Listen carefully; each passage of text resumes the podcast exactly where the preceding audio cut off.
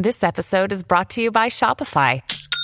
Forget the frustration of picking commerce platforms when you switch your business to Shopify, the global commerce platform that supercharges your selling wherever you sell. With Shopify, you'll harness the same intuitive features, trusted apps, and powerful analytics used by the world's leading brands. Sign up today for your one dollar per month trial period at shopify.com slash tech, all lowercase. That's shopify.com slash tech. Ryan Reynolds here from Mint Mobile. With the price of just about everything going up during inflation, we thought we'd bring our prices down. So to help us, we brought in a reverse auctioneer, which is apparently a thing.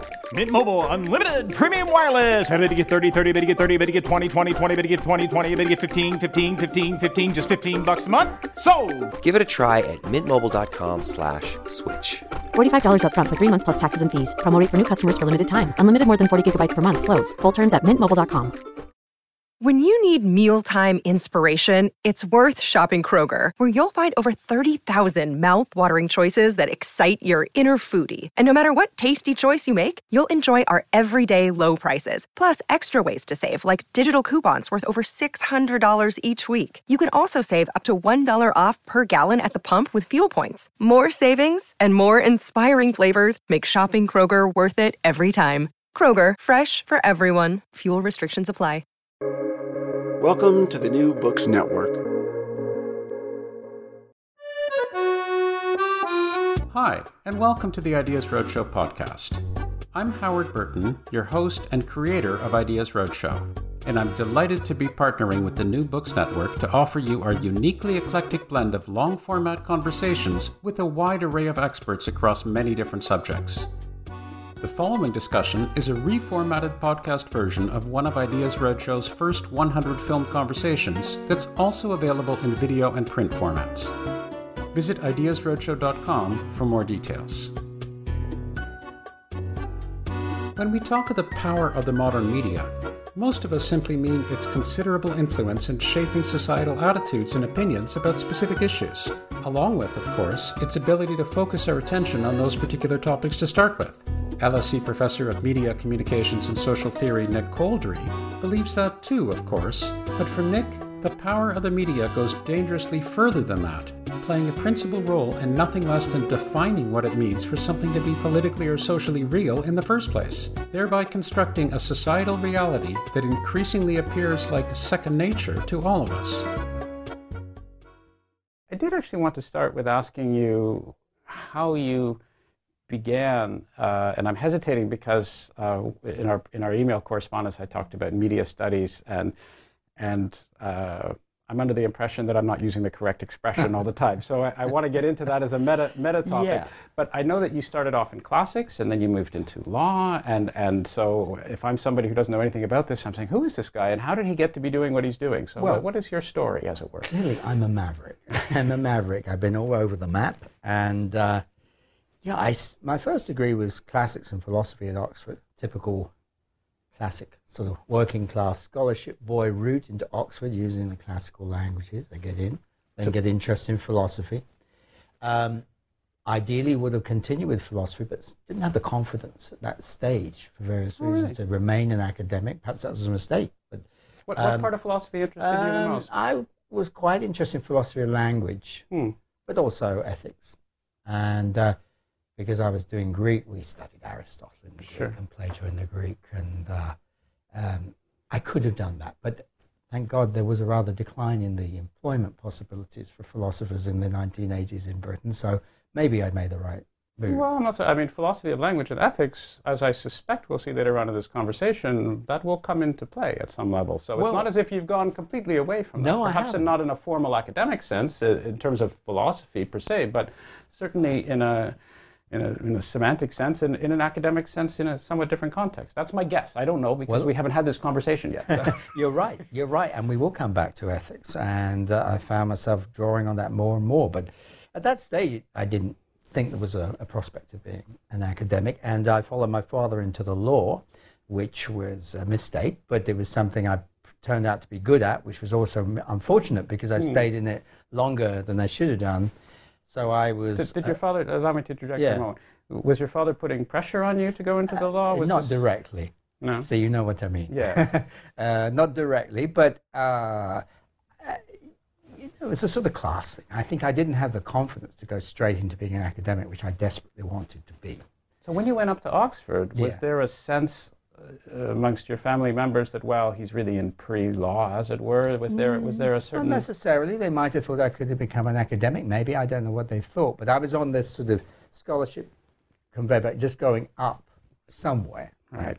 right. They didn't know where the somewhere was going to be. It was just up as far as they were concerned. So um, I, ideally, perhaps I would have become an academic at that stage, but I don't regret it because... I became a lawyer, became fairly quickly an unhappy lawyer, was reading Foucault and Derrida and New Left Review to save my soul. Were you a solicitor evenings. or were you about to I was a do, solicitor. So you weren't doing this actually in the courts themselves? No, no, I didn't. I couldn't perform the law. That's one thing as someone uh, on the far left, I guess, and with a sort of some anarchist sympathies, I couldn't perform the law. The law for me was always a deep social construction. So um, when I started to read Foucault, this was felt like a sort of coming home. There was no problem with that. Um, but nonetheless, I was forced to perform it in other ways, in a sort of corporate setting, or a big law firm, the largest in the world, Clifford Chance. And I very quickly became very unhappy and realized that that type of um, corporate enactment, enactment was completely incompatible with the intellectual person that I was, which you had to deny. So how long did you last before you, you, you bailed? I qualified for two years, then disappeared the other side of the world for four months and came back, nonetheless, to law for another five or six years. What was the other side of the world? That, uh, Indonesia. I wow. went to Indonesia for travel, but I'd already made up my mind probably to get out two years before I did, because I went back to the city of London to save as much money as possible so that I could get out. Pragmatic fellow. Yeah, that's right. So I was doing music along on the side as well, which was the thing that initially saved my soul. But by chance, really by chance, uh, um, through a music contact, I heard about a master's in media and communications at Goldsmiths College in South London. And this was the very first year they run this master's, this cross-disciplinary master's. And because it was a very new subject, um, probably about fifteen years of existence, still not clear of its own boundaries. They had no problem with letting a maverick in who had good results and seemed maybe to have something interesting, so they let me in. Were they, were, did they look at you as a maverick because you were a lawyer, or did they look at you as a maverick because you were a lawyer with anarchistic sympathies? Well, they, they didn't. They probably didn't believe the claims of anarchistic sympathies. They, they saw me as a, a lawyer who was probably out to screw them somehow, but nonetheless they'd take my money, and uh, they realized that I was actually, you know, quite committed. And after about three or four months, when I was still doing music, uh, I went to some lectures around, um, A, the structure of the media industries, but also, most crucially, by David Morley, who became my PhD supervisor, on the role of the audience. Hmm. And he was the leading person in Britain at, at thinking about what audiences do with this thing we call media. And what he, along with others, discovered is that you can't read off the impacts of media just by reading the text, as a literary theorist or a critic would do. It's actually what he called a determinate moment. There is a moment when the audience is watching, when they may be doing something which is not predicted in the text, could never have been predicted in the text. And I think when I understood that, I started to get the sense there was a subject with quite a lot of depth here. And it, by studying media, I'm not personally, I have no particular interest in media text. I'm not a film buff particularly, not mm-hmm. in a way that's relevant to the work I do. I'm not obsessed with television soap opera. I don't love radio to the exclusion of everything else, or newspapers. What I am in is, is someone who's interested in the idea that we can represent the social through text forms which carry a sort of weight, so they almost become the social for us. And that trick, if you like, st- struck me as very, very interesting, because it draws you into anthropology, sociology, really the theory of how societies work at all. So and that's where it started for me in about nineteen ninety-four. So th- let me go back, if I may, to... Uh, just getting a bit of crackling on your mic. Just want oh. to straighten out these uh, cables here. That usually helps. Was there a lot? Do you do you no, want do you want no. to? Just sounds like it. There's a slate Russell on a few words, but it's... Ah, it's a bit, it was just a bit crunched up. Yes. Yeah, we've been interference, having yeah. some difficulty. You're okay with mine? That's, that's okay still? Yeah, it's just the one. Um, so, uh, um, I want to see if I understand this point, because um, I think it's important for me not to get lost too early on in the conversation.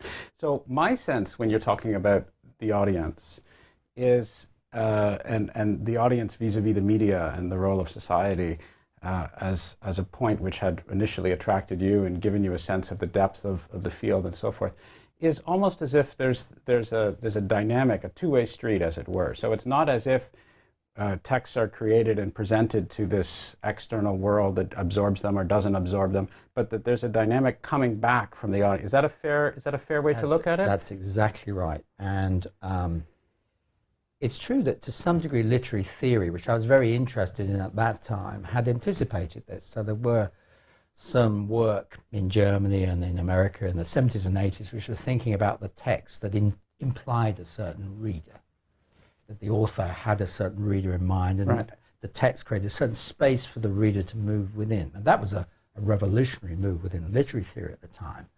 But literary theorists and literary critics, by definition, were not people who were doing a sociology of the actual people who did that reading.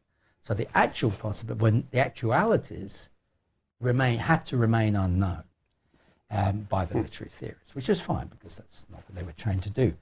But when we got to media, texts, which, if you like, can be read by up to fifty million people, or even two hundred million people at a time, the idea of not actually trying to find out what those two hundred million people were doing, or at least a representative sample of them, was absurd. Somewhat incongruous.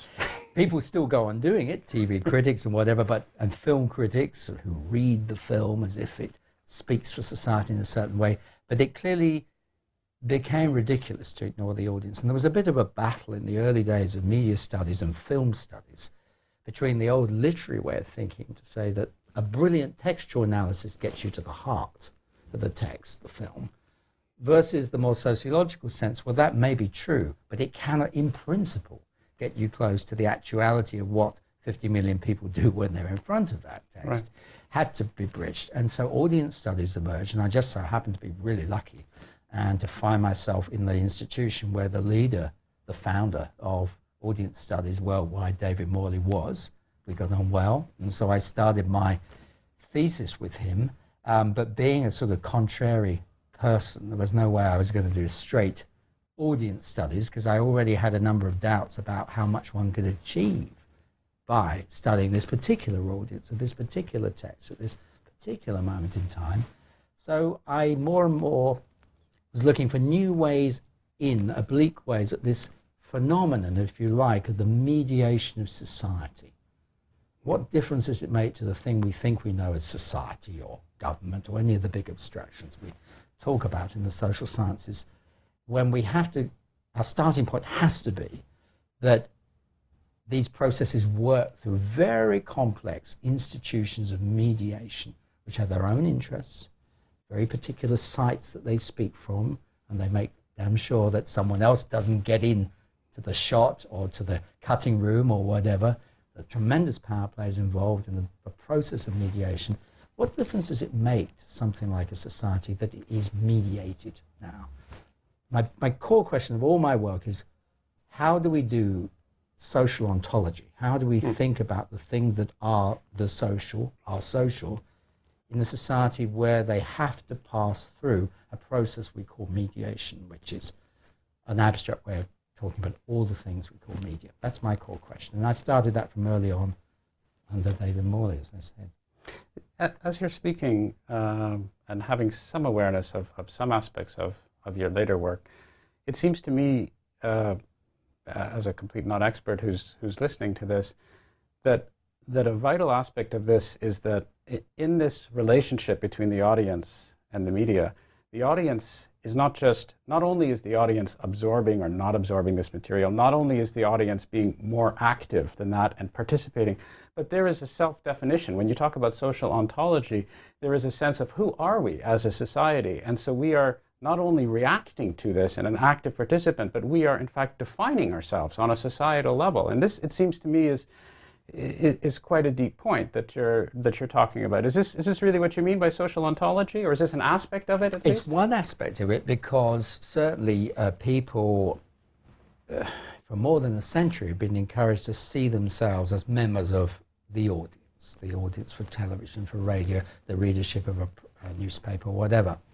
We're coming to the end of that period, where the notion of the audience is a clear role and it defines a clear group of people, because mm. there's a crisis coming to media institutions at the moment, which we'll come back to later. But certainly for a century or more, societies, governments, corporate advertising have been based around the assumption that there was a group of people, more or less definable, who could be called the audience, who were the recipients of the processes of the media industries, and certain types of effects could be assumed from that. For example, basic awareness of what the government was about to do when it was going to go to war, or basic awareness of the key brand and fashion signals of the age, because they had some awareness of advertising and so on and so forth. Um, we're coming to the end of that period when that can be assumed, but that used to be assumed.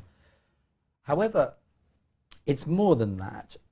Some people from, a, let's say, a political economy perspective, perhaps a Marxist view of media, I'm not I'm unsympathetic with Marx, but I, it's not complete, um, would say, well, that's really enough, because we understand the economic determinants of the media industries. We know what drives them. We know what they have to do to make their profit. They will do it. They do it very well. They will produce the audiences who can then watch the ads and so on, so the programs can be funded and this and that. And that's the filter by which one, one yeah. looks at Well, things. That's one easy starting point. And I wanted to react against that as well, because the audience perspective always said that's not enough, because the audiences are maybe doing things that neither the economists nor the, uh, the business people or accountants can predict. They're doing what they're doing. We need to understand that.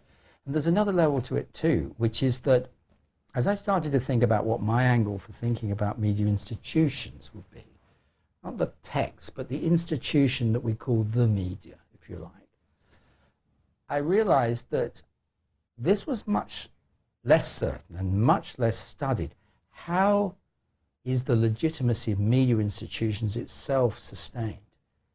I mean, we, we have, at least until recently, and uh, because this has stopped, it's now a big shock for everyone, but until recently, the assumption was that you certainly had a T V, you watched a lot of T V within a certain uh, average level. Um, You may have had radio, you certainly read a newspaper and so on, and you were broadly oriented towards whatever was on the media wall.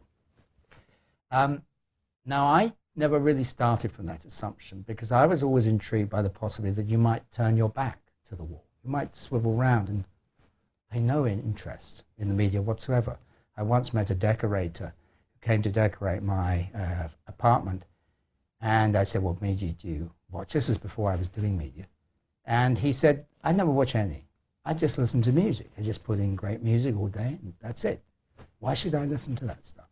He was the only person I ever met who had that view, who felt, trusted the world enough that he could turn its back to the media wall. Do you still have contact with this, with this decorator? I no, would, I would hang on to that decorator like, like, like grim death.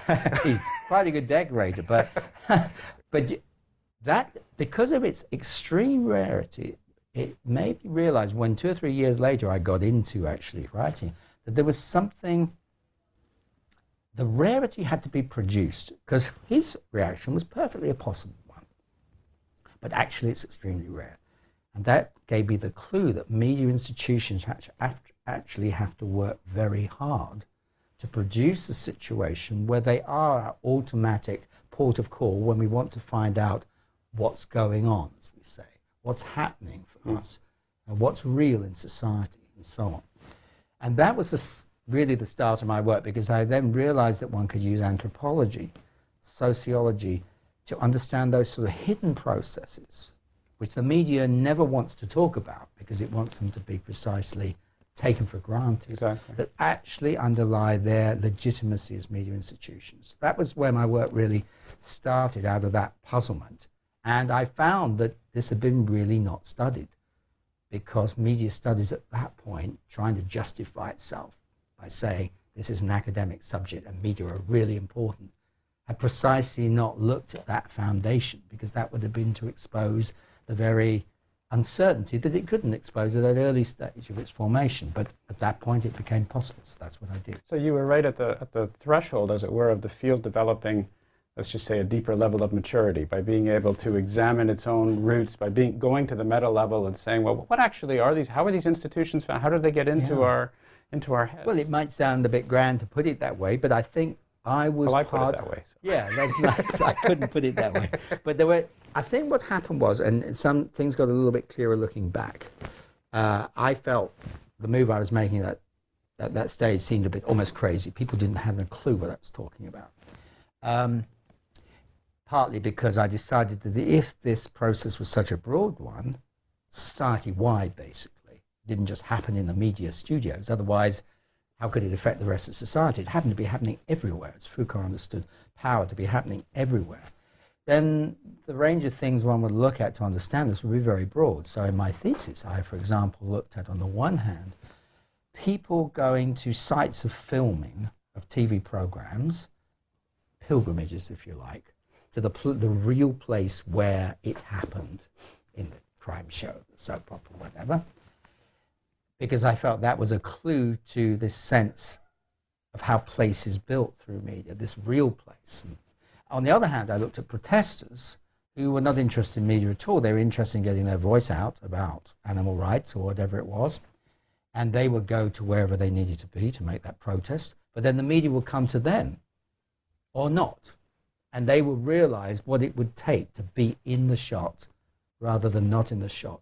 So the media would go from being something entirely intangible and just assumed to be something extremely real that they fought over literally to be in the shot. So what the metrics are of being being yeah, there. Yeah, literally being... the metrics and the physical action. They had to act in a certain way. They were going to be in the shot, not the other guy. Which meant that in both cases, for totally different reasons, people had to act out and bring to the surface the deep assumptions they had about why media were important and what one had to do to be in this important thing called media. Did they have to? Did they have to bring them to the surface, or were they implicit? I mean, if they well, they were, were implicit. They were implicit. But, but when I mean bring to the surface, I'm drawing on um, a, a strand of sociology called ethnomethodology, uh, Harold Garfinkel, which was looking at the sort of deep underpinning assumptions of social interaction, which never come to the surface because they simply don't need to unless someone disrupts them. And then they have to be brought upon to repair the situation. So I had the instinct that one could do the same with in relation to something as deep as media power, that it was very hard to get to people to talk about, well, why do you switch on the T V at nine o'clock every evening? Tell me why you do it. They said, well, you just do, you know. What else do you expect? And so on. But there are very, there are elaborate reasons why that is a meaningful act, and you have to draw them to the surface. And you do that by, either by disrupting that, taking people's media away. Well, that's not, wasn't in my power as a researcher. Stud- uh, lecturers sometimes do that with their students in Media Studies one oh one, which is a good experiment. But I did it in a more natural way by studying people who were up to the media apparatus in an unnatural way for the first time, because they were very close to it. Normally the media is very far away. Or again, it was in the pre in the mass media era. Now, maybe media, people hold the hand, uh, the tools of media in their hands. So things have changed, and we'll come back to that. So because I was had a very broad view of what was relevant to understanding the power of media, initially many people couldn't understand what the hell I was talking about. It turned out that around the same time in anthropology, Uh, some anthropologists were getting more and more interest in, in media too, uh, Faye Ginsburg in New York and others. And again, they weren't interested in media studies and this text, how it's produced and who read it. They had a much more fluid view of how text circulated and so on, as you'd expect from anthropologists. And they too were interested in the sort of social forms that could be built out of that very fuzzy, messy thing called circulating of media. And I only realized that sort of commonality around about two thousand three or four, hmm. when I saw that.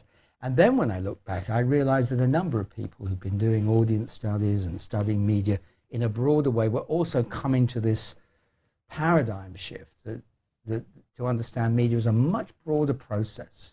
Did you, so did you, did you develop active collaborations with some of these sociologists at, the, at that point? Because it seems like what they're doing is very similar to what you yeah. were just describing. Well, I didn't have the chance to develop collaborations. I've actually just come from meeting someone who's an anthropologist here at L S E who has a similar view of media. And paradoxically, he joined L S E around the time when I was here in two thousand two or three, uh, and was interested in ritual and knew about my work on the ritual sides of media, but we never met um, because of the way uh, in academic politics works, I guess. Because you need to remember one other thing, that at that time, more in Britain than in the States, uh, media studies was a very um, uh, dominated field. It had very little confidence in itself. Dominated Many, by, by well, whom? Dominated by the rest of the academy, and I don't. I'm not complaining here. It just was a very new subject, dealing with something that many people regarded as quite trashy, uh, not serious, not academic serious, and, and it had to fight quite hard to convince those who were clearly doing serious work in serious disciplines that here was a new subject, new sort of depth in the social terrain that also had to be taken really seriously. And it's fair to say that a lot of sociology, many of the books on these shelves written in the seventies, eighties, nineties, even early two thousands, don't even mention media. Mm. They, they were written as if media did not exist. It's only really in the past five or eight years that that's become a, an impossible uh, starting point. So that complicated things, but um, it was under those sort of slightly awkward contexts that I developed those ideas about studying media in a much broader way, but always trying to hold on to one fundamental point, that not only are media involved in these very broad social effects. So, for example, um, when in nineteen ninety-seven Princess Diana died in Britain, people were already saying that attention for mass media was declining because we had lots of T V channels, as if that was going to change everything. And they said, no, no, you'll never be able to have a big media event anymore.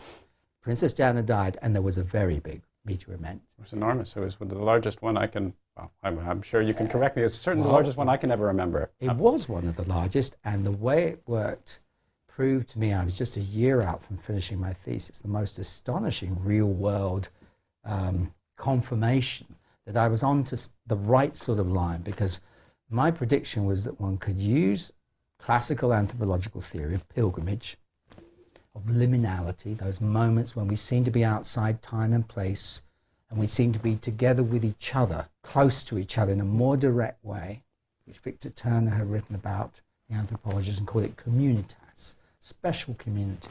It sort of grounds our sense we're in something, which is society. Um, there it was happening in front of my eyes. People were making pilgrimages to a place which stood in for Diana, because it was the gates to her London home, Kensington Palace, and leaving anything they could leave, to touch it, to feel that they had done something that everyone else would recognize as touching this center. And media reproduced that center initially in the circumstances where people were really angry with media because they thought that the paparazzi who had chased Diana were responsible for her death. They wanted them to think that. I mean, there was a, there was almost a, a, it seemed to me there was a desire for to to establish a scapegoat uh, over yeah. this. Uh, but there were actually good reasons for that. Uh, a piece I wrote at the time, I, I happened to have been tracking these things a little bit, and by chance I found that just two or three months before, a tabloid newspaper had sort of run a competition for little kids to chase after Diana and take a nice picture and give her. They gave them a hundred quid or whatever. Uh, and they said, great paparazzi, well done. You've been a good media person. Uh, three months later, this was regarded as beyond the pale. It was unthinkable aggression and so on. So there was a tremendous double standards about this.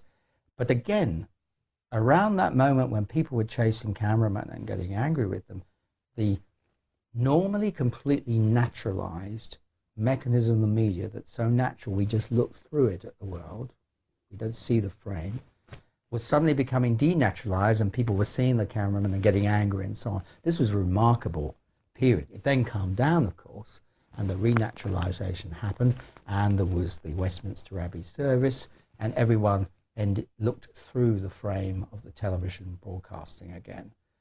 So that was a sort of confirmation for me that involved in studying media was, n it wasn't just a narrow subject, you know, maybe industry interest. This actually, what was at stake at certain times was the society's understanding of itself, the very possibility of going on as a society, um, or at least the illusion that we had a sort of freedom here and that was at stake at certain points. So um, that was that was quite exciting to, to get that confirmation from the outside, and totally unexpectedly, the, the approach that I was taking. I want to ask you a question probing this notion of ritual, pilgrimage mm. in this particular yeah. example.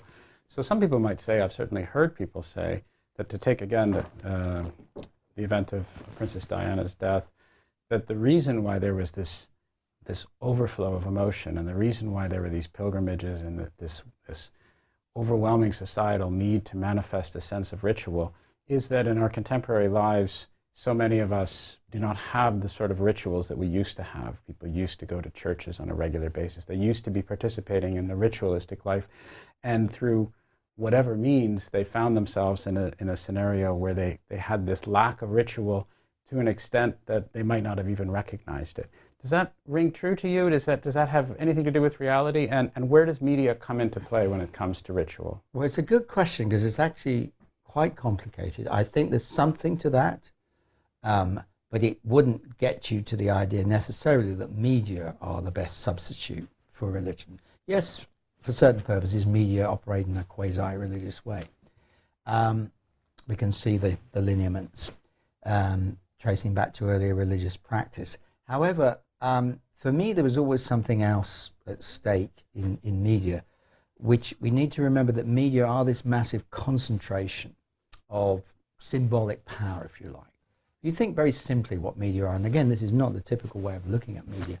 They are a concentration within particular institutions of the power to describe reality, of the, the storytelling resource to say, this is the way things are for you, for us, for me. Um, and that's a very valuable resource. It's a resource that's hard to talk about, because one of the great skills of those who possess symbolic power is to disguise the fact they're doing precisely that, and they won't let you have the, ter- the terms of the critique to undertake it apart. That, that's in their power. So symbolic power is enormously important, and the most deeply disguised form of power, even more deeply disguised than economic power, I would argue. Certainly, obviously, more than political power. Um, so there's no doubt that institutions have that power. Perhaps we'll stop in a minute. I'm losing my uh, frame. Uh, forgetting where I was going, so I'm just, let's just let me, can you say your uh, question? Well, we, uh, the question yeah. was about was about rituals, and then media with respect to the rituals ah, and, yeah. the, and, the, and, and pilgrimages, and you were going to give a... Okay. Um, the thing about ritual is that certainly media to some degree play the role of sort of quasi-religion. We can see that in certain forms. But at the same time, they're in another sort of game, which is holding on to the power to describe reality, holding on to that central social power which they have, that symbolic power. And we have to understand the exercise of that power against the background that we live in societies where very few people have that power. Very few people have their hands on the resources to tell the story of the world. Very, very few. For most people, that power is unimaginable, absolutely unimaginable. And yet, and this is where we get to another side of my work uh, around voice, everyone wants to tell their story in the end. No one wants to die never having told anyone what it's like to be Nick or Howard. Everyone carries a story. That is part of what it is. One of the most important things, things it is to be human, to carry an account of oneself. And so I think I have a sort of split view in relation to what media do. On the one hand, I'm trying to deconstruct the power operations that are so hard to get at, because they're very important to deconstruct, because only in that way do you understand uh, why we have certain stories about society and sure. not others, and what's at stake in them. And on the other, what works, presumably. Yeah, what well. works, and if it works, what are the consequences of it working that way, and certain other stories never getting told, right. being too difficult to tell. And yet, at the other ha- on the other hand, that might seem that one should be just cynical about those who attempt to break in. Let's say, for example, want to get onto a reality T V show, which is something I came to study more and more in the two thousands. People trying to break into the media operation by being part of American Idol or whatever show it is. But I'm not cynical, and it's important, I think, not to be cynical at that type of attempt, because successful or not, it is a, an attempt to be recognized. Mm. It's an attempt to claim something that is in very short supply, which is recognition as a valuable human being um, who carries a story that it's worth others receiving. And so on the one hand, one needs to deconstruct what's going on and therefore see attempts at getting into the media within the context of this massive power structure. On the other hand, never to minimize the what's at stake personally for those trying to carry those things out. It's enormously important. So I had this double view of the events after Diana died. On the one hand, they could easily be deconstructed from the point of view of anthropology of religion. They, people were doing exactly what you would expect them to do to an extraordinary degree. Mm. On the other hand, they were also trying to speak. They were also trying to be heard in what for them was enormously important and particular. Their love for Diana, this importance of Britain today, where that type of queen could never be queen, and so on and so forth. And it was a very particular message. So, and it, was, it was it was spontaneous as well. It was I mean, spontaneous. That, that, that's the other interesting thing. Um, so I want to talk about you. We're we're veering towards quite nicely, I think. Um, uh, voices, neoliberalism, yeah. the structure of power, yeah. and so forth. And I definitely want to get there. But before I do, um, I'd like to back up a little bit, because you mentioned several times that your views were unorthodox, that you were a maverick, that you were looking at things in different ways than, than other people were. The state of media studies was, uh, I, I wouldn't say inchoate, but it was certainly in, in its earlier development uh, compared to where it is now. But I guess every field was in its earlier yeah. development compared to, anyway, it, it, it, it was at an earlier stage of its development. Yeah. Yeah. Um, and and I wanted to ask you more specifically how other people reacted to this. Your supervisor presumably was uh, would endorse your views, or would endorse your right to have those views, or was was supportive in, mm-hmm. in many ways. Mm-hmm. Uh, tell me a little bit more about the way yeah. other people were looking at Nick Couldry at the time, and and and what that was all about. Well, uh, yeah, I was very lucky to have just the right supervisor who was supportive, who could see something and then just let me go, really. And I was also lucky to have a examiner for the thesis, Roger Silverstone, who was one of the very few people studying media at that time who was seriously paying attention to anthropology, uh, had a much broader view of the sort of theoretical resources one could draw upon in studying media, and he was interested in ritual.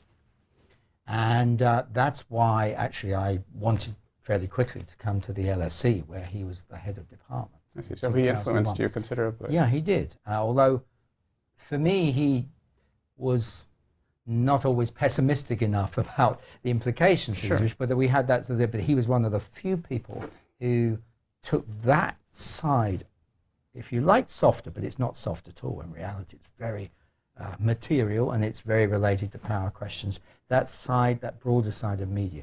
Just to correct something I said, in a sense, um, it's true that the approach I was taking was not one that had been common before, and it was grad. I was one of a number of people who were involved without us almost knowing it, shifting the terrain. But the, that only became possible because the foundations of the field had been laid quite quickly in the first ten or twenty years, you know, really good analyses of the production of media, um, the economics of that, really good analyses of how media texts work, their semiotic complexity, that sort of thing. And then with David Morley, really good studies of what audiences do in front of these texts. So those were the building blocks. But once they were in place, many people mid nineties in the field were thinking, well, where next? The audience is actually infinitely complex. They could be watching one of ten channels. Which one do we follow? And right. little did we know what level of complexity was going to come in the two thousands, let alone the two thousands. But already people were getting worried by complexity. So they started to argue, for example, the audience was undecidable. One has to go out into space somehow and pick up the signals of media influence in other ways. There were clear problems with that.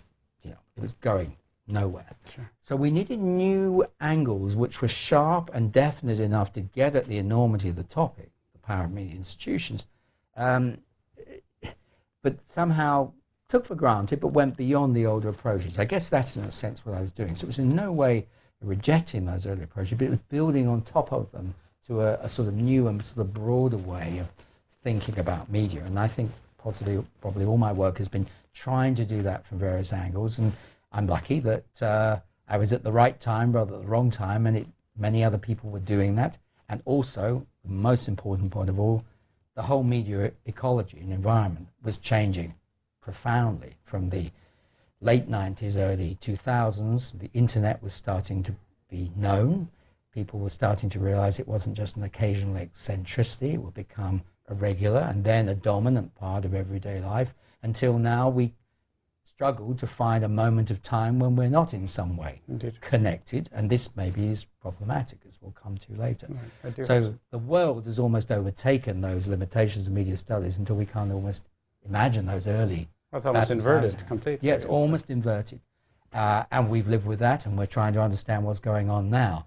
So I've given you that story because it gives you a sense of how what now seems blindingly obvious had to be fought for a little bit at one point, gradually became possible to say a bit more in public, and then became the norm. And now the norm is so complex that we're bewildered into how to understand right. the complexity. So let me move to political power. You've alluded to it several times during the course of the first stage of this conversation. It does not strike me as terribly surprising, based upon your comments so far and what I know about your work, that you would be interested in critiquing power, you would be interested in critiquing certain aspects of power, certain types of power.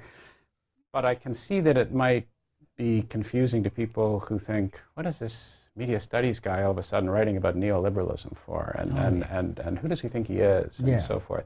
So tell me a little bit about about that book and about your work in that particular area more generally, what you were trying to achieve, and and whether you what the responses were and whether you thought yeah. you had achieved it.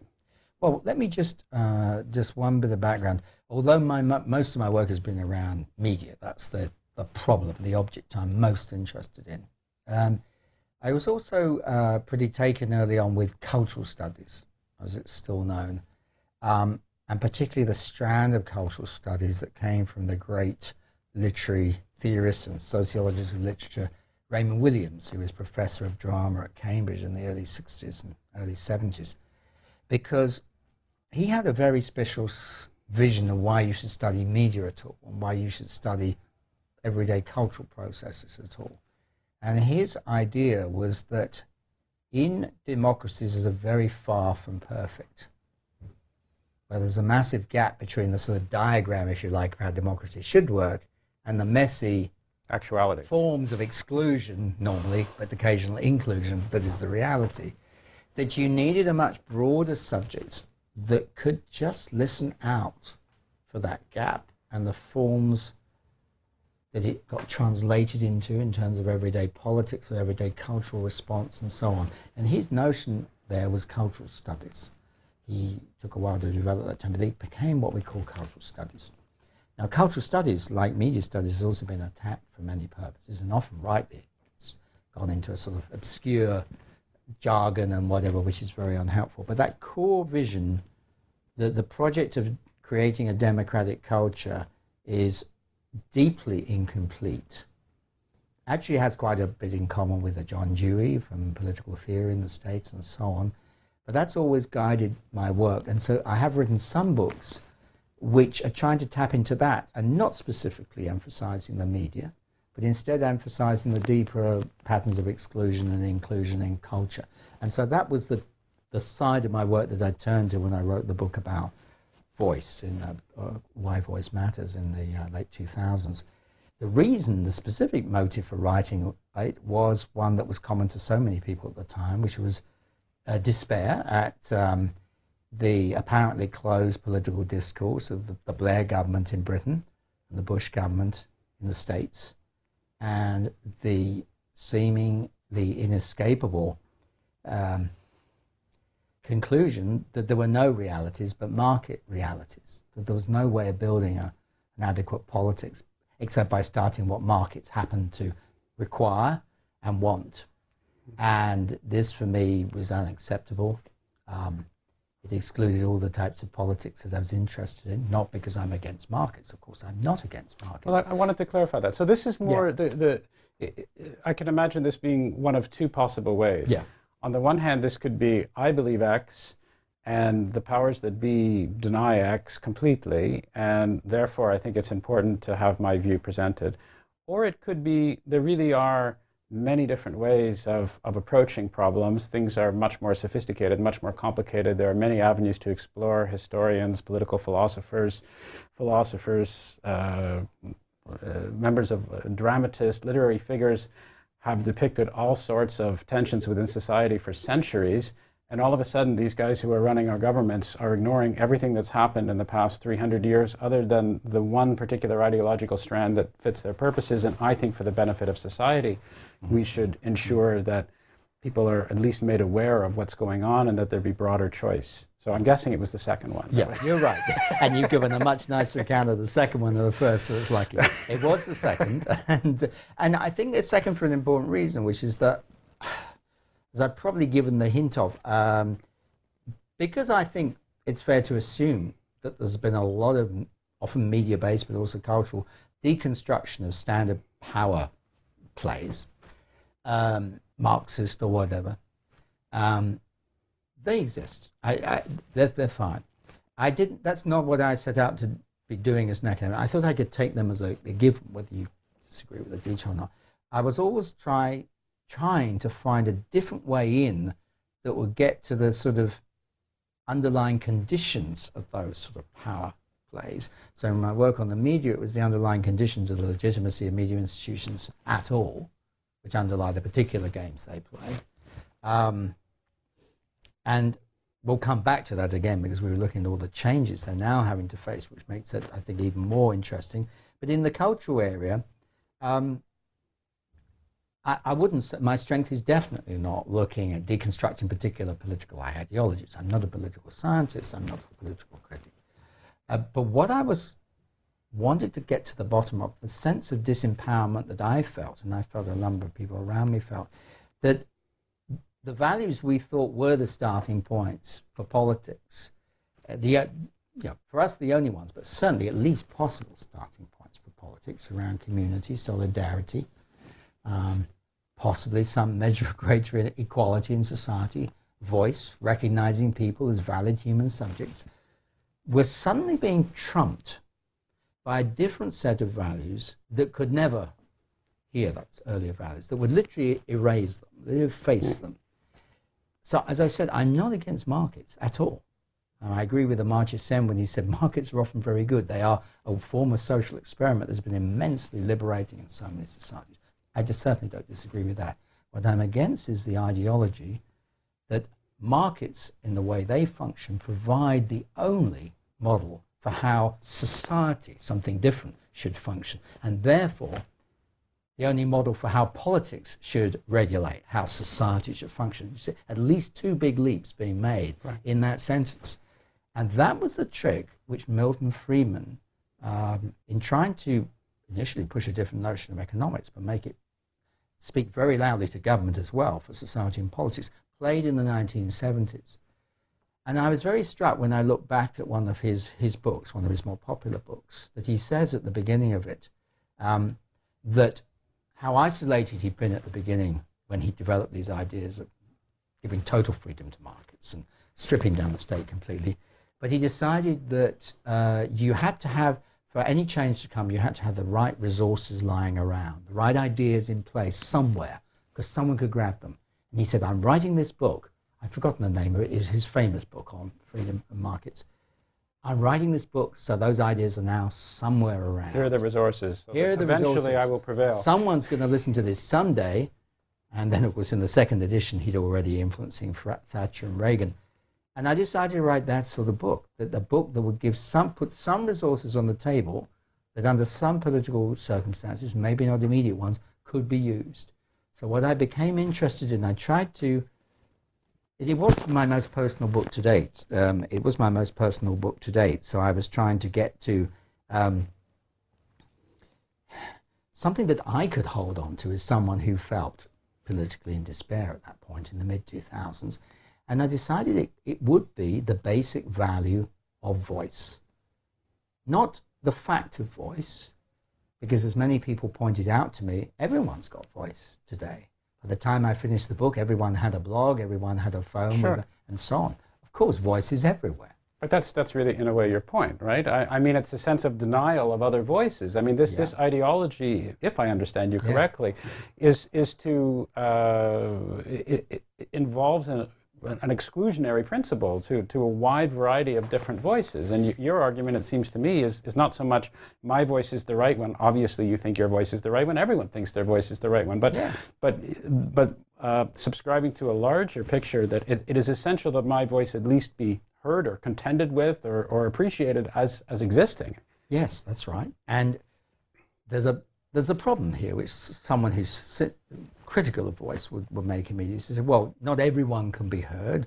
Society's complex. You need all sorts of controlling of resources and so on. And no one would sensibly deny that. So then, taking that to the next level, if we start from the principle that voice has to be respected in principle, but it can't always be delivered all the time. Then we have to think about the organizational ways in which things can be done, uh, taking account of that value.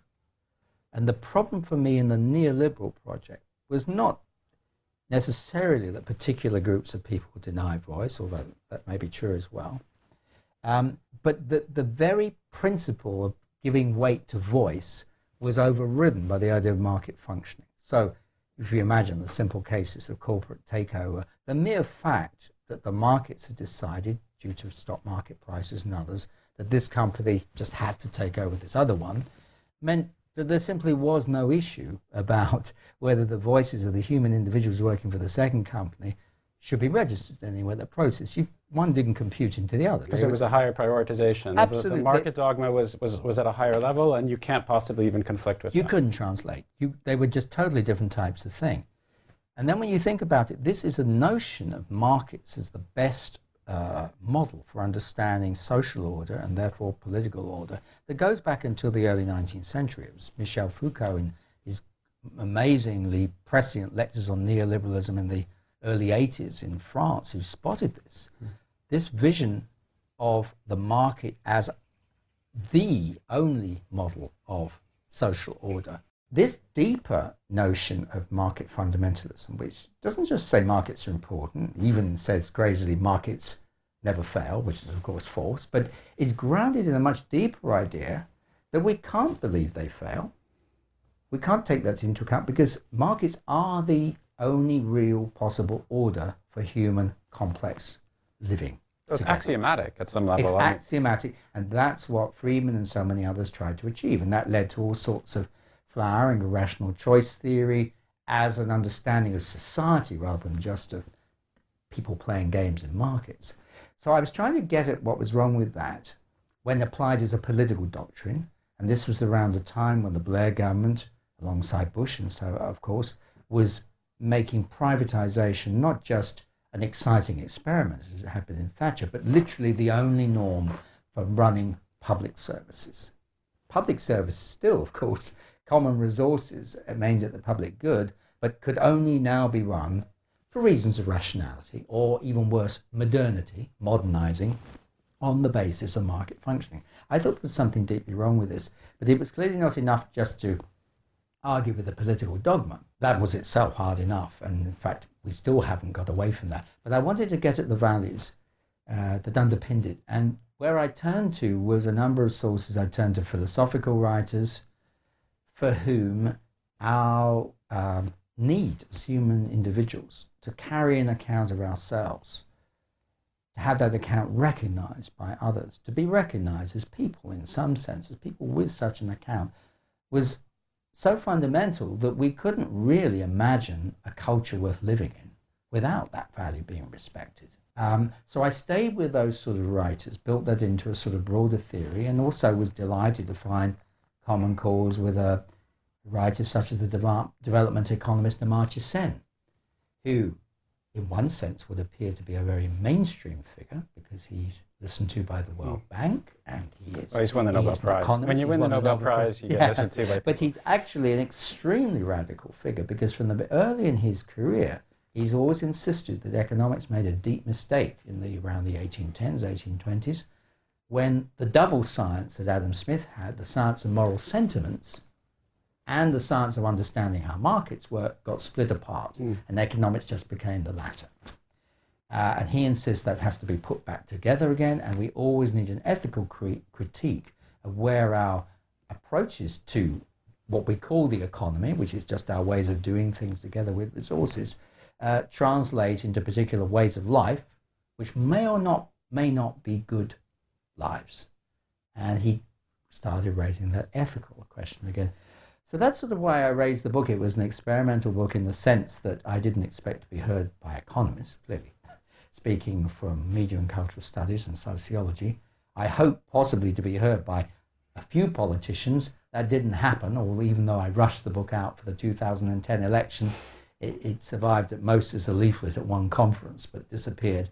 But it has had a longer-term impact because people said to me they wanted to hear someone making that sort of case. And that's presumably what you wanted. I mean, you really Absolutely. wanted a longer-term impact, right? It's nice nice to have impacts all over the place, yeah. but if you had to choose, I'm guessing a longer-term impact is, is what yes, you're Yes, because I think for. the only way one can change such a profound uh, shift in thinking as occurred in the seventies and eighties is through the longer term, through validating other other forms of value.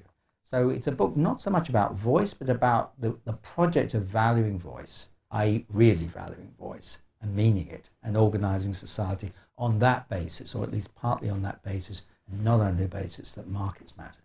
So I want to explore that a little bit, because you've you've isolated, I think, a real a real issue in in any modern functioning state, which is there is a plethora of different voices, of different people, of different interests, and yet at the same time, to be efficient, to be effective, you have to have uh, you have to have a sense of coherence. You you have to have a clear sense of uh, uh, of the government of the day being able to enact in some reasonably rigorous way its views, which means that not every voice will be heard constantly, not every voice will be paid attention to. So how do you balance those two things? You've highlighted the tension between them, clearly by ignoring every single other voice as that is counter to your own, and by labeling it as, as philosophically bankrupt and saying that your views are axiomatic.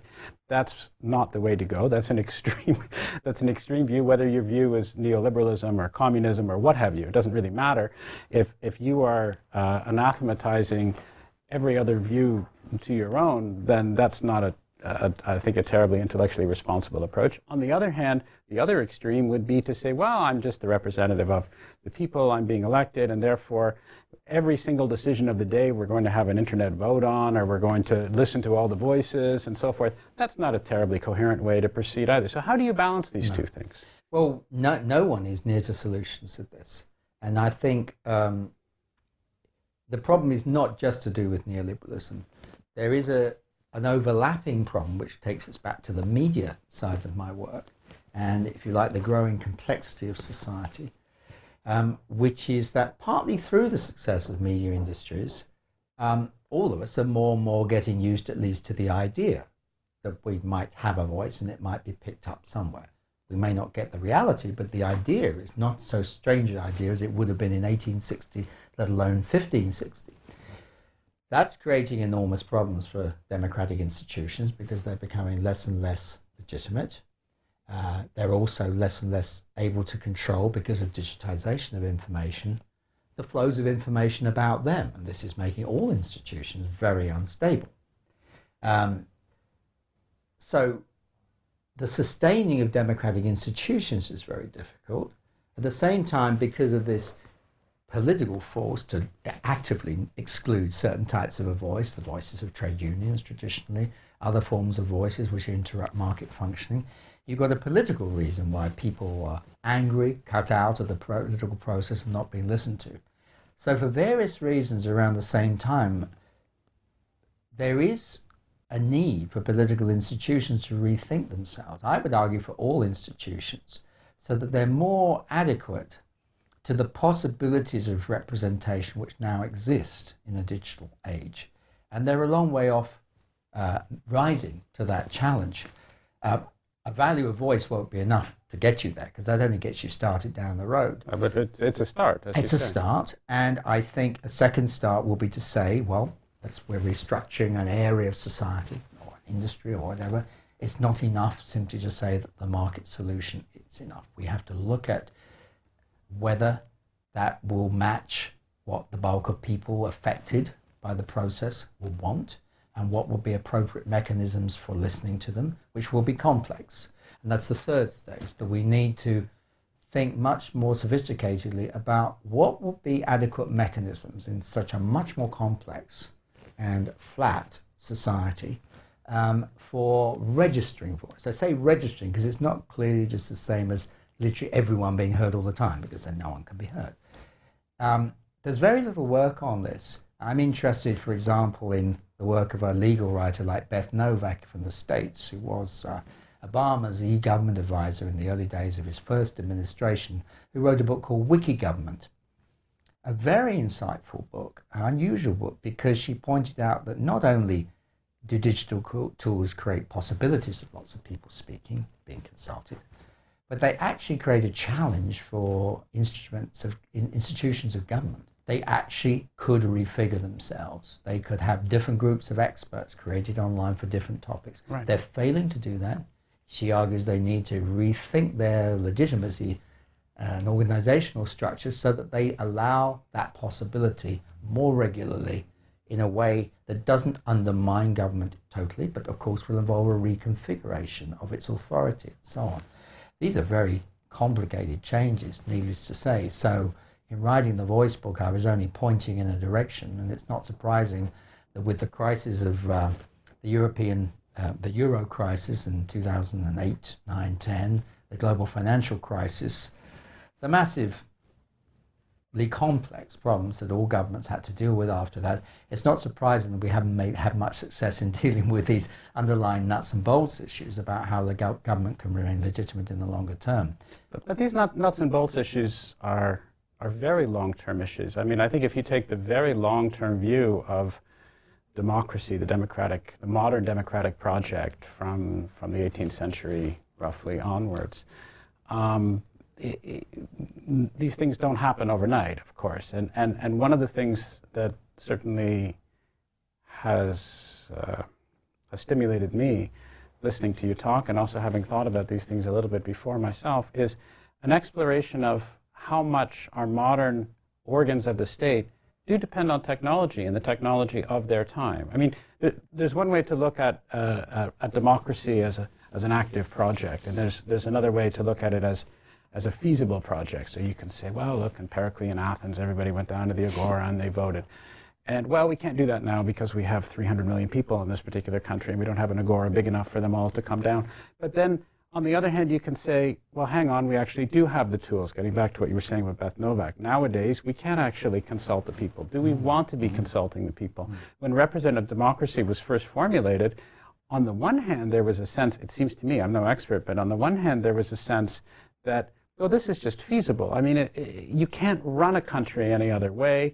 If you're living in, in what was, whatever, the thirteen colonies of the United States at the time, you have a certain region, you have to send your guy off to Washington because you can't possibly consult with the people. So there's a, a, a practical need to have representative yeah. democracy. Yeah. Yeah. And nowadays, you can say, well, we don't actually have to have that practical need anymore. Is that the best need? Do we actually want to do that because we, we trust the judgment of particular individuals to reflect the greater good of the body politic? And so these are questions, I think, whose uh, whose time has come to be reflected upon and re-reflected upon again. And technology is really a catalyst, it seems to me, to be able to do this. And books such as yours and books such as, but uh, ideas such as what Beth Novak had and, and other people, are really interesting spurs to have us rethink the mechanisms of how we govern ourselves and why we do things in the way that we do. And to some extent, I think that the that the global economic crisis and all that is is a is a bit of a it's a bit of a, a distraction, right? I mean, of course it's there, and of course if you're involved in it, and of course if you're the government at the time, you're concerned about that. But the larger issue, if you take the longer view, what are governments doing in the twenty-first century? What do we mean by democracy? What do we mean by a functioning state? What do we mean by exporting democracy? What democracy do we export? How should we govern ourselves? These are fundamental issues, it seems to me, with society. And so I'm gone on a rant, so I should be ending with a question. I do this all the time. But um, it, it, it, I'm encouraged about the fact that people are coming at this from different angles. And I'm just It seems to me that you're almost a bit defensive in a way when you say this. It's like, okay, well, I'm a media studies guy. I'm saying this stuff about about democracy. So I've got my view, yeah. somebody who was in the Obama administration, she has her view about this. And yes, this really is important, and people should listen to me. Politicians ignored me. A couple economists paid attention to me. But it seems to me this is something which really should be part of the social consciousness now. Yeah. I would like more people yeah. to be discussing this. Yeah. And who better than somebody who's actually thinking about how societies and media interact? Because maybe media is the wrong word, strictly, but it seems to me if we're thinking about how best to govern ourselves, Um, well, who better than somebody who's looking at how we evaluate information that's coming to us and how we process information? Do you agree with this, or am I just completely off topic? Well, I don't know whether I'm being defensive. I'm being defensive in the sense I'm deliberately reflecting in order to explain certain history. The, the field I'm from is in a, has been for a long time in a defensive position vis-a-vis the traditional sciences, and that's a fact. And that affects our whole field. Personally, I don't feel at all defensive about these questions of value, um, because for the reasons you you state, that I think they are, uh, the, the value of voice, uh, the value that it, the idea that it would be better to organize things, our way of doing things together, on the basis that the accounts we each have of our lives should be taken into account in the organization of things. That, I think, is probably one of the only bases on which we can imagine a livable life together. It is fundamental. Of course, it's breached all the time in war and other power plays, but it is fundamental. A life, as Paul Ricoeur, the philosopher, says somewhere, a culture without narrative, without the possibility of carrying one's story and having it being bit, is literally not a culture, that is it's unlivable. And yet, that was the promise of neoliberalism, and it's been enacted in many, many different forms. And I wouldn't agree with you that the financial crisis is completely irrelevant, because I think it brought... I don't think I said it no, was completely no, irrelevant. No, but you know what I mean. But you said, it, it, compared with the other big stuff, we could discount it a bit, and in some ways that's right. But there was something very particular brought out by the financial crisis, but particularly by the, uh, the knock-on effect on the euro crisis in southern Europe, which is that it brought home, even two years only after the, the nostrums of neoliberalism that markets will always deliver and they will never fail have been comprehensively proven to be false, and admitted so even by someone like Alan Greenspan, as he's now acknowledged in his recent book, nonetheless were being put into practice to override the democracies of Greece, Portugal, Spain, Italy, um, not on the basis that this is exactly what the politicians doing that wanted. There was no hostility to democracy, but on the basis of logic, on the basis this is the way things have to be. This is an axiomatic thing again. And it's on the basis the markets have decided, you now have, are you, Greece, ready for the challenge or not? Mm. And this notion of the markets deciding has its perfectly respectable logic of its own, um, but the, the massive expansion of global capital and financial markets, and its expansion of really millions of fold since the late seventies and, and particularly the late eighties when market trading was liberalized, um, has meant that there is this colossal democratic deficit affecting all countries. It, it will affect America when its currency comes under threat, if it does, from the Chinese renminbi at some point in the future. Uh, and then we will certainly hear about it as a problem, assuming America still has some influence over global media at that point. Um, this is a problem affecting every society. That, that, that the structure of global capital and the transfer of resources that enables ordinary things to go on everywhere in sync um, is incompatible with delivering uh, the choice and the possibility of having an influence over the economy of those, their own economy, of those very people. It, it, No one has yet worked how to do that. It is a really deep problem. Mm.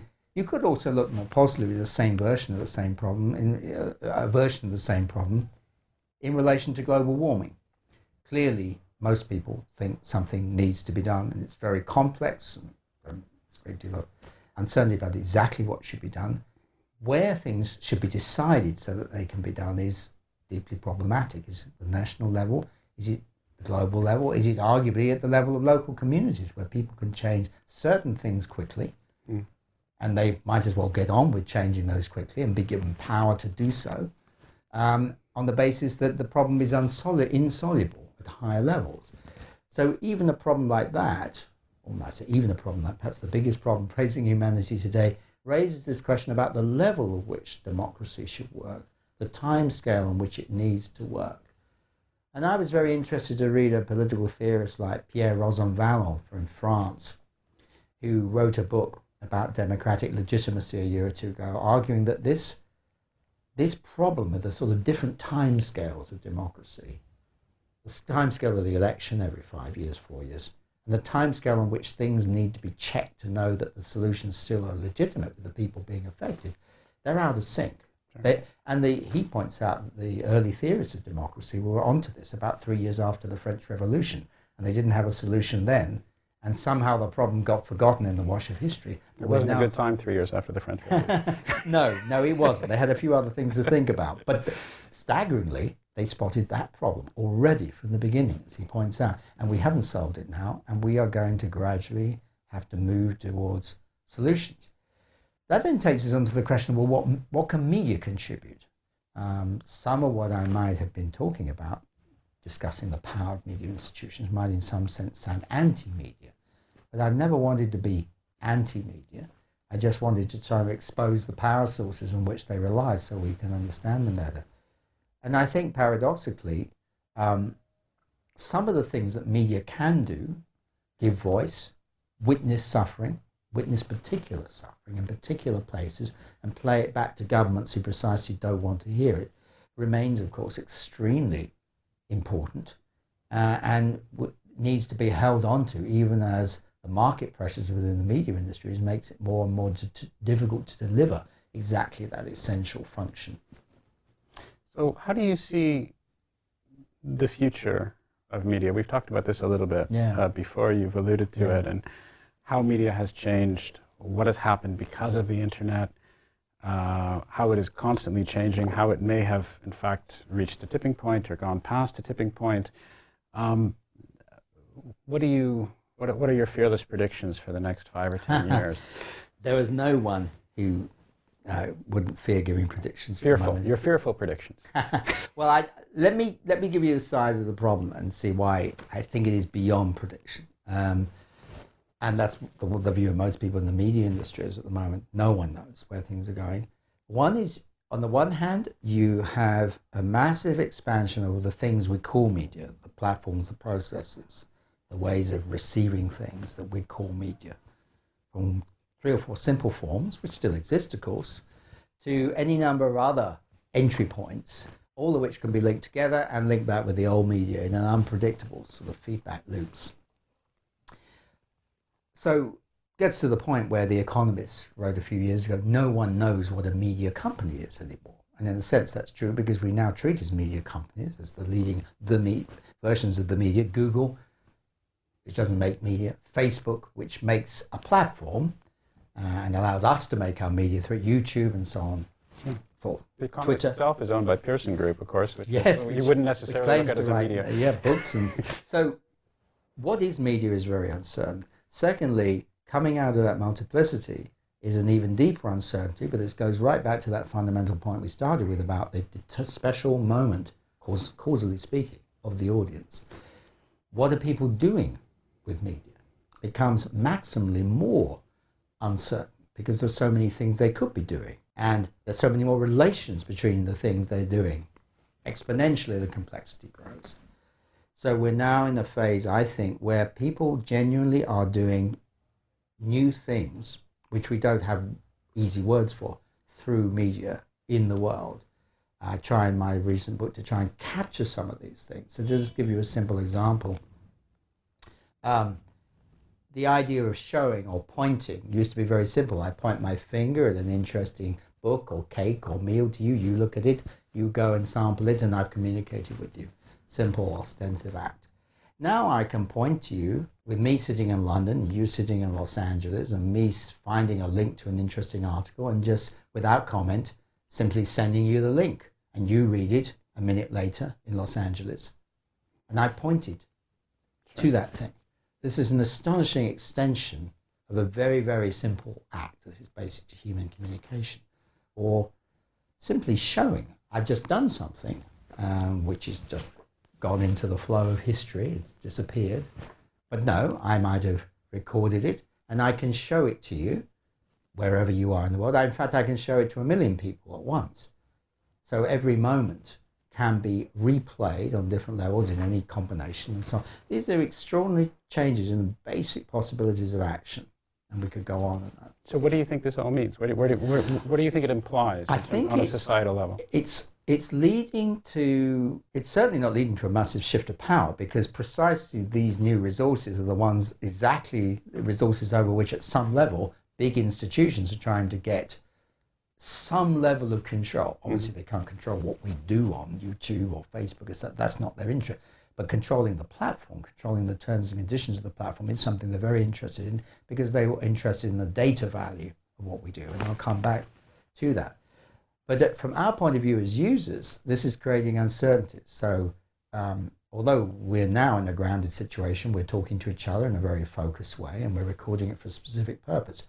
I don't know for certain that you don't have a phone in your pocket and you're recording my voice for other purposes, which you will shortly tweet, and I don't know. I that. do have a phone in my pocket, but, yeah. but I'm not okay. going to do anything. And you don't know I'm not doing the same, and we don't know there are other people listening to the raw, right. and we don't know what will happen to this image when you put it on the website, and it may be circulated in places none of us could predict, and so right. on and so forth. So there's, there's no, a loss of control at yeah, some level. Uh, and this is a radical shift in the boundaries of communication situations, far beyond the televising. It's that the boundaries are in principle now porous in the ways that we actually don't fully understand, because it depends on contingencies that are not in our control. So one question I think we're all asking now when we, we are in a, a situation is, where is this? What is this here? It's not the same here as it was before we had digital communication. Similarly, because of the storing of information, we all now wonder, when is this? This is actually now a time when, if I say something silly in this interview and it's stored on your website and listened to, I may never escape for even in twenty years' time. It may be coming back to haunt me in a way that was pretty unlikely unless I made the effort of inscribing something in a book that was printed and so on. So when is this becomes a problem? And out of that comes a bigger problem is, what is the order in this situation? Which type of institution ultimately has more control than others over the circulation of this type of information, its weight, whether it gets heard or not, whether it gets washed away by other information and so on? Questions of order and power are much more difficult now.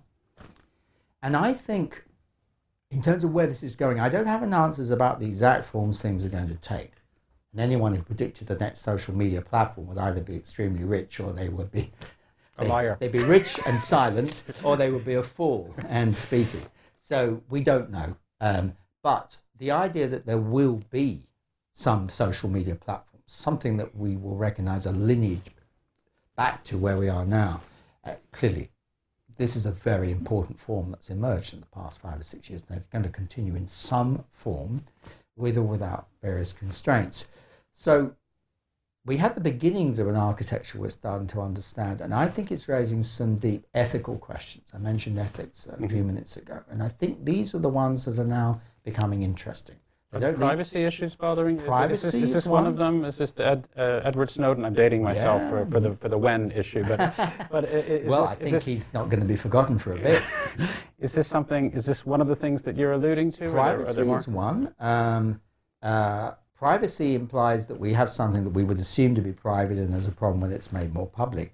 I think we're in an even more troubled situation that we are now, if you take Facebook, often communicating with each other, needing to, um, where we're not quite sure exactly who we're communicating with or the parameters in which what we do will be used. It's no longer clear. Um, And that's just one example of the sort of quandaries we're now facing. If we think of the issue around data, which gets us sort of into Snowden territory, but I would like to stress the corporate side of it rather than the state side. Mm. This is not just about the big bad state. This is about a whole infrastructure of surveillance, which is now the norm, which involves corporates as much, if not more, than states. Um, that is leading us to a situation where literally everything we do, every fiber of action and the texture of our lives is a data source, and therefore a value source for corporations, provided it happens on the platforms where we're encouraged to spend our time. And no one knows what reaction there will be to this in the longer term. There are shrieks of pain over certain things, but then it subsides back into the banal normality of media, as media always happens with media. And yet I think we're getting beginning to get to a point where the costs of this infrastructure of being constantly connected, which is on the face of it a good thing, are so high that we may have rather unpredictable conflicts and unpredictable fractures. Such as? Well, we don't know what form they're going to take, but we, Facebook fear that under certain age groups, uh, demand is falling for their product, but there will be other other platforms sure. and so on. But some of them with less surveillance than others, as we know. Um, but they have other global markets to, to go for. Uh, I don't know exactly what form this will take, because I think the shift that's happened is whereas the media infrastructure up until the late eighties was a relatively straightforward, bounded thing. You either had a T V or you didn't. You either had five channels or one in radio. And you either have read a newspaper or you didn't. Now everyone is somehow in a universe of interconnected meaning. And the price of being in that is more or less to be tracked as they cross it. Um, they depend on that to reach others because inter- mass communication and personal communication are now overflowing in the same sort of space. So the option of being completely without a phone or completely without any form of internet resource uh, is pretty limited. Mm-hmm. because it would Unless really, you're an interior decorator. Yeah, maybe. I, I haven't met him recently, so it'd be interesting to know what type of smartphone he now has. Maybe one with only music apps on it. I don't know. But the options of opting out are very limited because we have acquired a, a, a communications infrastructure and an informations infrastructure which is massively sophisticated, whose workings none but the most sophisticated technical elites can understand, whose interrelations are absolutely opaque.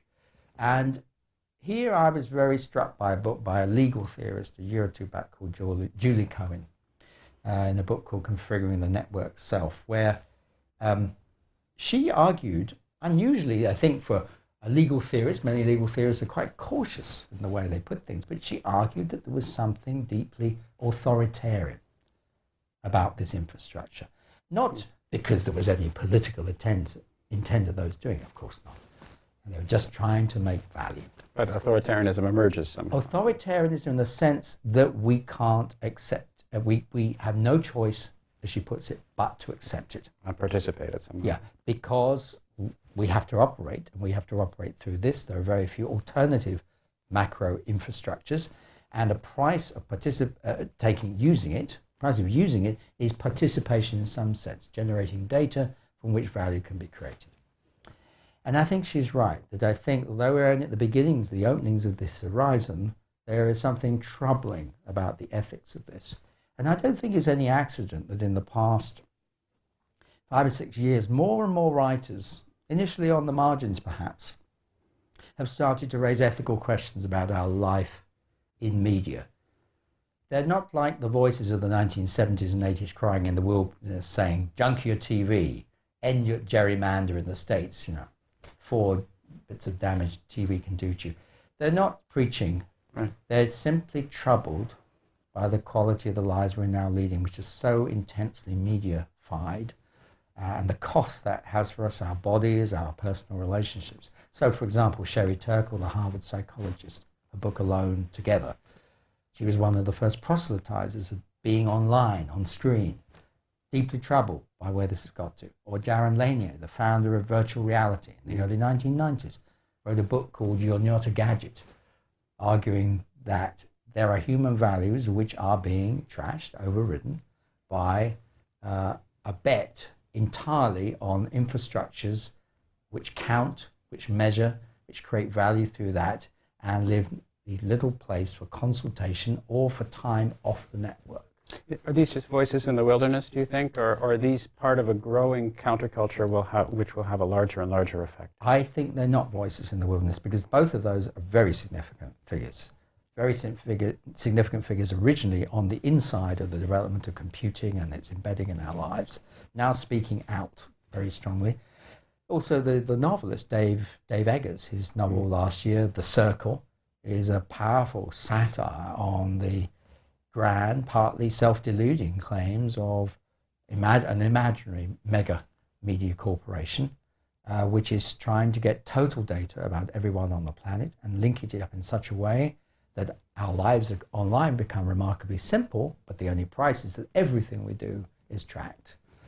So what what do I do if I'm listening to this and I'm I'm alarmed? I'm sitting here, I'm listening to Nick Couldry uh, portraying this uh, this this horrible uh, dystopia where where where our lives are controlled. We're forced to be participating in in, in uh, through this uh, totalitarian or tyrannical combination of, let's just call them media, but, but devices, or we have to be in this connected yeah. world. We have so little time for reflection. We we extrapolate from where we are today and the angst that we have today, which makes such a cruel mockery out of these these potential uh, happy days in the future that were reported when I was a small child, like what are we going to do with all of our leisure time? And now, of course, we're we're in this in this scenario where people are feeling increasingly pressured. Yes. They're feeling increasingly connected in a in a way which they're not necessarily desirous of, but they feel that they have to be. They're mediating their experiences in in ways which are much less much less direct and and and much less personally rewarding than they might otherwise be. And they're alarmed, and they hear you, a media expert and, and, and cultural theorist and social theorist, talking about um, these possibilities, and they become even more alarmed. So what do we do about it? Mm. Well, the first thing is to listen to the alarm. Don't discount it. Don't pretend this is in- unimportant or illegitimate or it's not what's expected, and stay with it. Listen to it carefully. Listen to the values that are implicit uh, in that alarm and the other possibilities which you have less time for, which you are in practice discounting all the time when you give time to being online and being on Facebook. Think about those other possibilities. It's the first thing. It's the same with the voice argument. One has to stay with what one really implicitly values, but one's encouraged to discount. Mm. Because if you discount it, then you've already sold the past. Right. So that's the first thing. Um, Clearly, it's not a matter of just walking away and turning our back on social media. The power of social media platforms to draw people together very fast, to go to a place they don't yet know, for a topic they're not yet clear about, within the next hour, to cause then impact on the government is astonishing, and it's a new form, and the French revolutionaries would have loved to have had it. Sure. Uh, but they did their best with pamphlets and posters on walls and so on. Um, So we can't turn our back on that power, but we have to think about where the underlying uh, control over those resources and infrastructures is, is, is stored, whether there are any other ways of uh, a broader range of people getting control of that or questioning some of its actions. That will require new forms of activism, which we haven't yet seen. They will have to emerge in the, in the future. And I think the third thing too, um, it's very important to think about is beware of states or corporations or any other type of organization that has real power over you in terms of taking away your passport or stopping you doing business or drawing taxes, real power over you. Beware when they themselves are very happy to uh, draw on this infrastructure to enhance their power. I think a lot of the debate around um, uh, Snowden Uh, was phony in a way in that it, it claimed that the only problem was the big bad state, forgetting that the bigger problem, the much bigger problem, is the rise of corporate surveillance, right. which is in fact the model on which states now are increasingly looking to rely. The British government has recently decided to phase out its national census on the basis that it doesn't need, it won't in the future, need to count its population every ten years. And in, it now realizes there will be little point because every ten years is just every ten years. Meanwhile, at a price, uh, much more detailed data is available from the corporate sector all the time. The, Why the not advertising revenue? They already have all, all of this. Exactly. So uh, governments who want big data about society can rely on big, big marketing data, which is the phrase of Acxiom, the leading data collection company in the world. And that reorientates the state in a new way. And this is what I'm more worried about. But this is what has to be, made, not feared, but made seen as an explicit possibility. that there is a risk that states, along with corporations — it seems innocent in the case of corporations, it's definitely not innocent in the case of the state — will increasingly see the very possibility of government, the very possibility of them having some greater level of power in an ordered space, call that government, um, as depending on permanent surveillance from all directions without consent, or with consent that's basically meaningless, mm. because it cannot be consent that's uh, um, aware of what it's consenting to. It's like agreeing to these things uh, when yeah. you log on something. Uh, you you, you want to get to the, yeah. you want to make sure your internet connection works, yeah. so you and just agree to whatever. You have, and you have no choice in that right. sense. It's authoritarian, as Julie Cohen says. Now, when we get to that stage where that seems to be the only way of governing, the practical way things are that neoliberalism depending on, then we're not in neoliberalism, we're in something different. We're in the sort of de facto authoritarianism, which is built in out of the organizing properties of very powerful information infrastructures, which we all want in some way. They've been massively uh, freeing and exciting and so on, but they have, because they're so large, they also have a dark side, which is very, very uh, dangerous and costly, unless we develop languages and values which acknowledge the danger and start to talk about that, right. and start to talk, talk about that as a common project. Um, there's not a lot of work on this. I think it's a very new issue. I think I found that in opening up to students these sort of questions, they're extremely responsive, because this is something that people do want to talk about. This is not the, the, the main thing the governments are talking about at the moment. And where will they talk about it? I mean, this brings me to, to something that we've skirted around uh, a little bit. Uh, it starts from, what is media studies? And is it, does it just talk about the media? Does it talk about voices? Is it sociology? Is it anthropology? Is it, is it cultural theory? Is it, what, what are we actually talking about? Where? So there is the question of the discipline, and then there is the question of Uh, how these voices across society are going to get, get heard, and what role media studies, or whatever you would like to call yeah. it, will play in that development. Well, I think on the first point about disciplinary boundaries, they still remain important to some degree. I mean, media studies is a sort of interdisciplinary space, but people come from all sorts of backgrounds — sociology in my case, psychology, whatever, political science. But what brings them together is a common set of problems, which, as I've tried to bring across, is very deep problems about how th- the things we call media, the institutions we call media, are actually deeply implicated in new projects for organising society by many parties, including governments and corporations. Uh, so it's a problem about the very possibility of social order, as well as democratic political order. Um, so not surprisingly, people across many disciplinary boundaries, they're interested in those things, as far as they're now seeing the digital media instruments, platforms, ways of storing data on which those platforms depend, um, ways of gathering data um, and metadata and so on. Um, many different people are interested in that. So now it becomes irrelevant whether your background was initially I T, literary theory, philosophy. If you care about those deep questions uh, and interest in clear ways of formulating that speak across all disciplinary boundaries, then you're interested in the same sort of field as I am. So to give you an example, on Friday we are setting up in, within L S E a law and communications research network, uh, and we're going to see where it goes. But what that came out of a simple conversation with a professor in the law department which I had, where he showed me the reading list for his course, and these were the very same books that I was thinking were important to tell my students about. Of course, he does other stuff which I wouldn't do, and vice versa. Sure. But the core books, the, qu- the books which are opening the questions that I cared about most deeply, his were the same choices. There's a core overlap. Very interesting. This could never have happened ten, fifteen years ago. Uh, I suspect there are other similarities in other subjects too. So I think the disciplinary boundaries matter less, but this sense of prioritizing certain urgent questions about the possibilities of social order now, and the role of media information infrastructures in mediating those possibilities, I think, are drawing a lot of people together. And I'd be interested in conversation with any people, whatever disciplinary background they come from.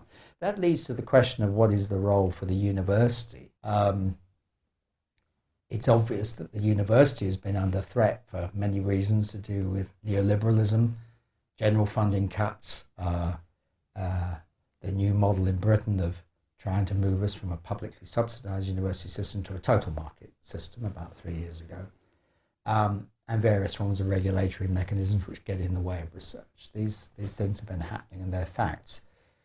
My view, though, is that it's very important for those of us privileged to, enough to still have a, a role within something like a university to not compromise in how we exercise that privilege, to be uncompromising in talking about the values which motivate our work, uh, the values which motivate our research and our sense of how we teach, um, and to communicate those to students without qualification or disguise.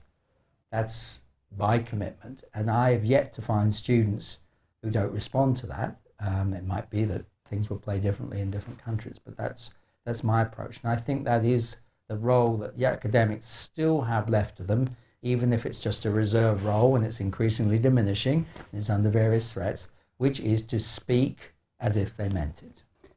What is next for Nick Couldry, specifically? Well, I um, we're starting a project just with pilot money at the moment, on the mediatization of government. In other words, it sounds rather grand and uh, pompous. It's actually about what happens to government on the inside. I mean, the work of civil servants, the work of administration, the work of implementing policy on the ground, when the media process, the assumption that what's in the media is going to make a lot more difference than what isn't, and various people have more power over that than others, and they may not be you, Uh, get inside the process of government. Do they distort the process of government? Do they undermine politicians' legitimate desire to think about what they need to do in the face of problems whose complexity has not been known in previous societies? It's, in other words, I'm interested in the, the question of whether government, is, as we would like to understand it, is now possible in an age of profound mediatization, that is, media not just happening, but being built into the core of the processes we think of the basis of our lives. So that's one project I'm working on with a colleague. Um, I'm starting a book with a colleague in Germany, which will go back to um, Berger and Luckmann's classic, sociological classic from the nineteen sixties, The Social Construction of Reality, and try and rewrite that sort of bold social theoretical exploration from the point of view of societies where media are very important. And so we're going to call it the mediated construction of reality. Um, Berger and Luckmann, although were writing in nineteen sixty-six and knew that television and radio were there, only mention it very obliquely. It, it, it didn't filter in to their theory in any way whatsoever. Really? Perhaps because it wasn't that important yet. Um, yes, there were exceptional moments when media mattered, but it just wasn't that important. People could switch off the T V, do all the other stuff. And there was, now there is no switching off because that we immediately go on to the next device, which is linking back to what we just understood. So we're interested in how to rethink the notion of understanding the construction of social reality from the point of view of societies as a saturated media rather than apparently having no media in them. That's going to be an interesting project. That's my bid to do, if you like, hardcore social theory without apologies for a society that is very, very different from the society in which our classic social theory was written. Um, and I'll be becoming chair of department, so I'll have my hand on the administrative tiller too. So, so you won't be doing much sleep overall. Well, I think it's good to keep busy, and I think uh, the challenge of getting clearer about what the main issues are and just trying to speak as directly to those issues as one possibly can uh, goes on getting more exciting, but also more difficult. So that should, that's exhilarating. Before I conclude, I just wanted to give you an opportunity of uh, inserting anything else. Was there something that we didn't talk about that you'd like to mention? Is there anything else that... Let uh, me, I'll just look at my notes. Sure. I've been very happy with the way it's gone, sure. But let me just, because I, I, I decided to just let it flow. And it yeah, seemed, yeah, of course. It, I like that. Um, wasn't anything else. Um, we dealt with ethics. Dealt with ritual implicitly. Um, there's a little thing about uh, I T and big data. Hmm. Which no, you mentioned it a little bit, but, just but we, went, didn't, we didn't. We talk went about more it, so. into the surveillance thing, but I think there's right. a deeper problem. Sure. Could we come at that from the angle of, um, if you could maybe it's sort of a segue on the, the role of the universities. A lot of universities have been taken out of the myth of big data. They don't need my type of social science and hermeneutic. If you could just give me a chance to respond to something like that. You, well, okay. Uh, um, we, I, I can ask you a question. I just, well, uh, let, let me... Let see, me so, see, no, see. no, no, no, no. Okay. So I'll, I'll do this.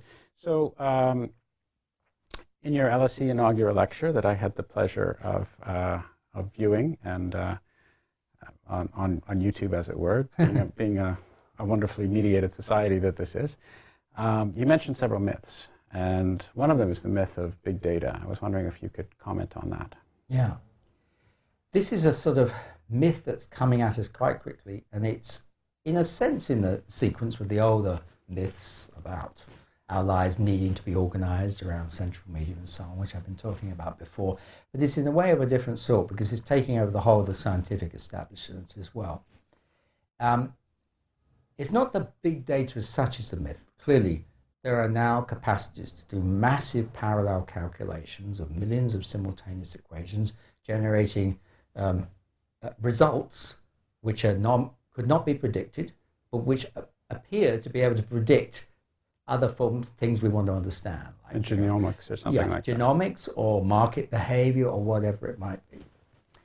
No, that's not trivial.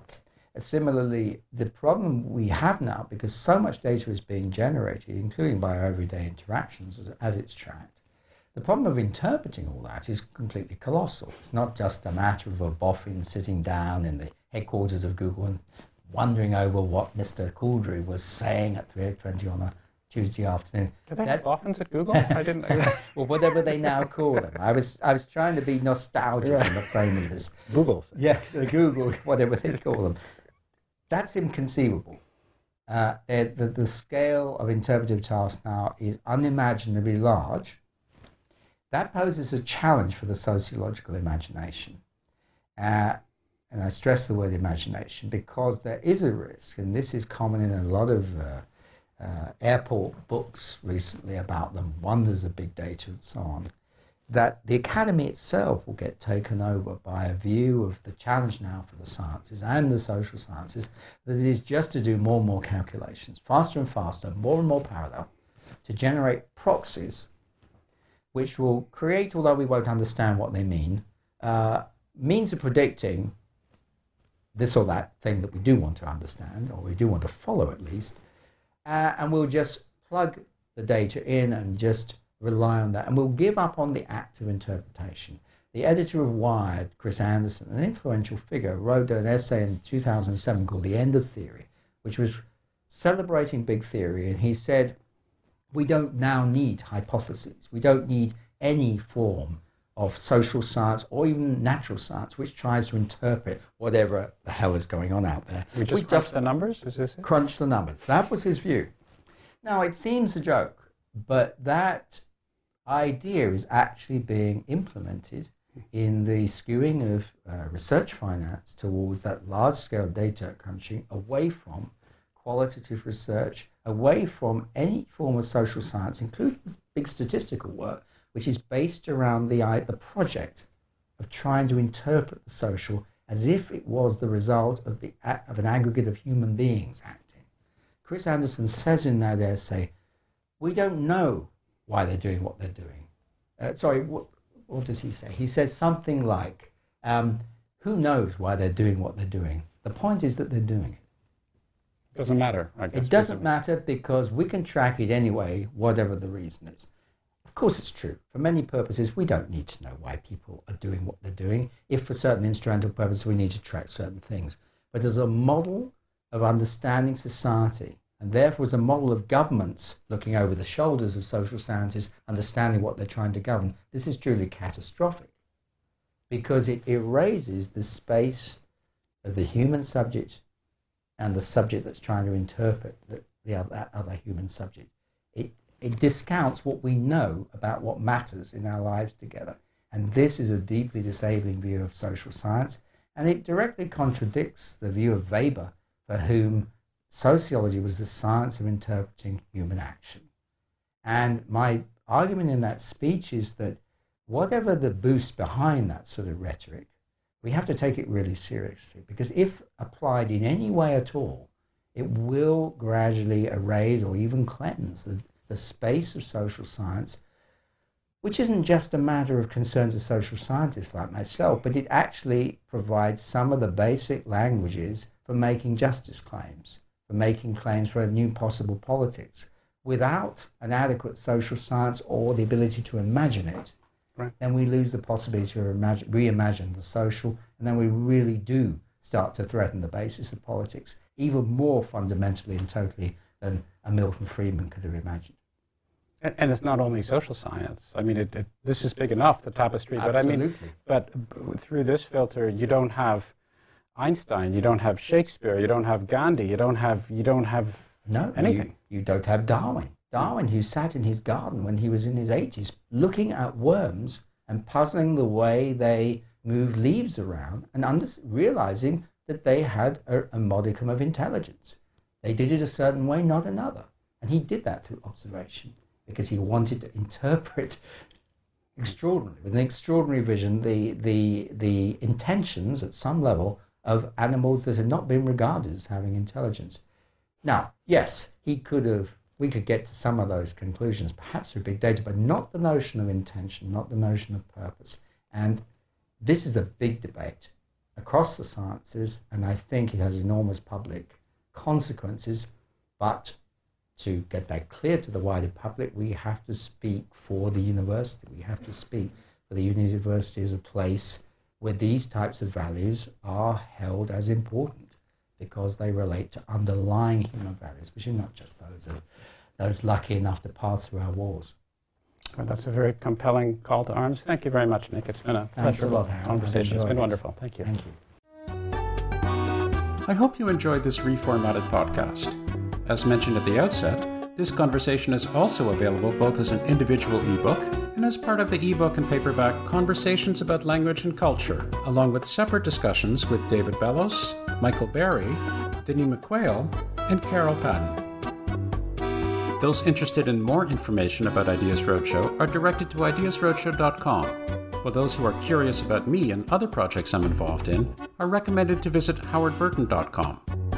Thanks very much for listening, and I hope you'll tune into another Ideas Roadshow podcast on the New Books Network soon. We release a new one each Wednesday.